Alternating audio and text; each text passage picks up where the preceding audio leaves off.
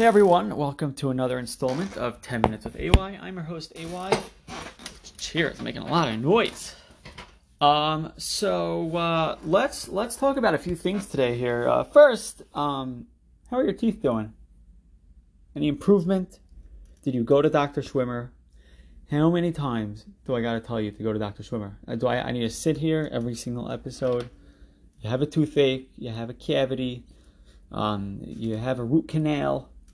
You, the, the, there's no, there shouldn't be a, a question here. Um, he's he's the best. He's the best there is.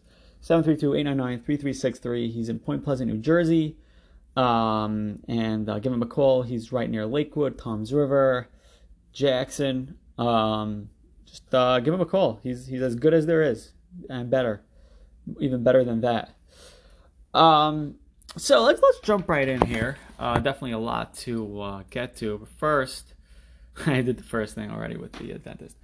Um, so we had these two orthodox guys uh, drafted to the MLB. That's big news, big stuff, big hack. We have uh, Jacob Steinmetz and Elie Kligman. Um, so that's fun. We're gonna have some some Jewish. Well, we have we've had Jewish last names in baseball before, so it's not it's not a first for that. We've had Jews in baseball, but the Orthodox thing is, is what makes us exciting. Um, you know, all those Rebbeim who told you that yeah, you'll never you think you're gonna make the majors? Uh, yeah, you could have. We could. We all could have. We all could have. Um, you know, you see that there, it's possible. Um, that kid in, in in your bunk or on your league team who is sick, um, maybe he could have been if we weren't dissuaded by. Yeah. um, it's you know, it's just it's uh, definitely not NBA, but maybe maybe baseball. Maybe one of us could have uh, could have made it earlier took us took us long enough. I feel bad for the second guy who was drafted because like hundreds of years of baseball, whatever it is, hundred and uh, forty years of baseball, um, and not one Orthodox Jewish guy, and then one gets drafted, and this guy missed it by two days, a day. He missed it. All the he could have he, he last year he I, I, just feel so bad for him. He missed it by a day to be the first ever and now he's just second. He'll just be the second orthodox jewish player drafted by an mlb team. Um it, it's yeah. Um but the second one is the one who said he won't play on Shabbos. So i don't know i don't know where that lands him um in the uh you know.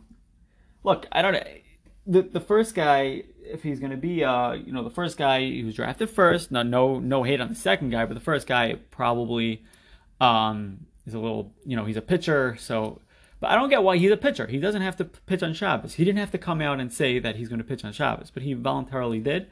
Um, and look, I, I can't. I'm not going to judge.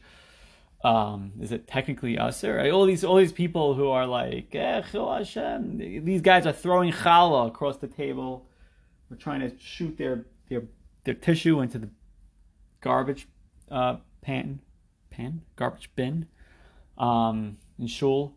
So uh, you're allowed to throw on Shabbos. Um, is the stadium considered or just a yachid with all the, the people in there? Is it is it enclosed? Um, what if he pitches the ball and the guy hits it out of the ballpark so um, is that is is that he hid Rishas Yachid Rishas Arab? And is it a grama? Maybe it's a grama. Um, maybe if he's using a uh, kosher bat, I don't know.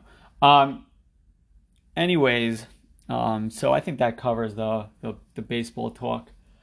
Um, should be interesting. We'll see if any of these guys make it to the majors, um, and then all the jokes will repeat themselves again. Um, so I think I think the jokes have been covered now. I think we're, we're everyone's on to uh, my unorthodox life at this point. We went from two orthodox players to one unorthodox life.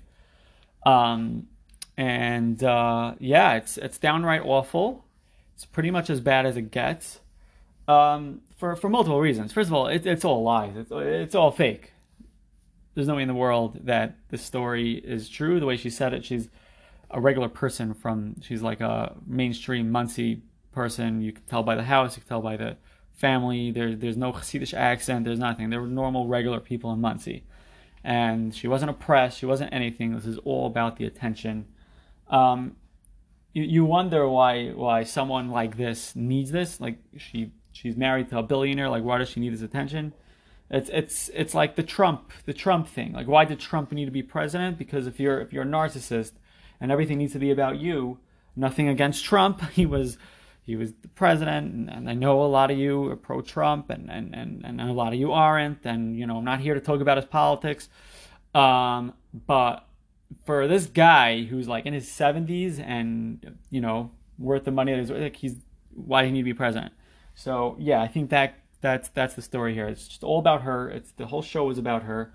It's her whole family, but no, it's called it's called My Orthodox Life, not Our Orthodox. It's all about her, and she's a disgusting person. She needs to control every single person in her life, um, including her bar mitzvah age son, who's like 14. I guess it's a year after bar mitzvah age. Um, about she's crying to him about going like please go off the derech like just it's it's disgusting and she's you know she talks in the beginning of to her daughter about how she's so accepting of her kids. And throughout she's clearly not accepting of her kids because the daughter who wants to get pregnant and have a baby she says no don't don't have a baby don't have a baby. She says not until you're 30 I, can't handle it. You can't handle it? You're not the one having the baby. Shut up.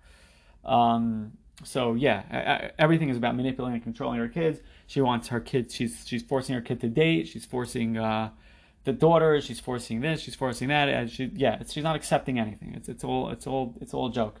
Um, unless unless the child wants to do something that's that's like more out of the box, not frum and whatever, then then great. But um, and everything she said like you see the you see the father in like the third episode or something and he's like this nice normal guy and and Nebuch, this this woman ripped everything out ripped his whole life all his kids away from him and um and this guy is just like and he's accepting of his daughter and and you know and who knows what he's been through um but but yeah no the, the Julia Haart wants you to believe that this man was was evil um and he's a bad husband okay um yeah, just overall awful show, terrible stuff. Um, not good publicity for like I don't even know which which who's who's gonna sit there and watch this. It's it's really it's it's really not a good show either way. Like I, if I wasn't Orthodox, I, I wouldn't make it through five minutes of this. I, I don't like reality TV in the first place, but this was pretty bad.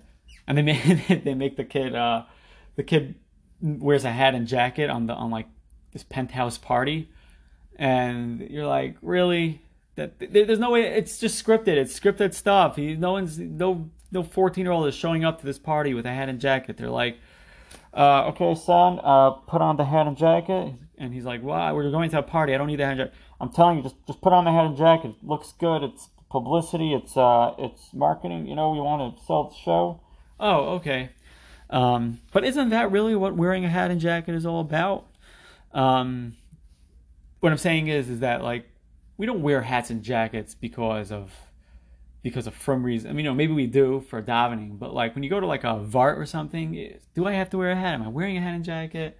It's all about the marketing. It's all about how you look, and it's all about who sees you and and, and what sees you. So this is just he's putting on a hat and jacket for the same reason we all put on a hat and jacket first things. Um, that was deep.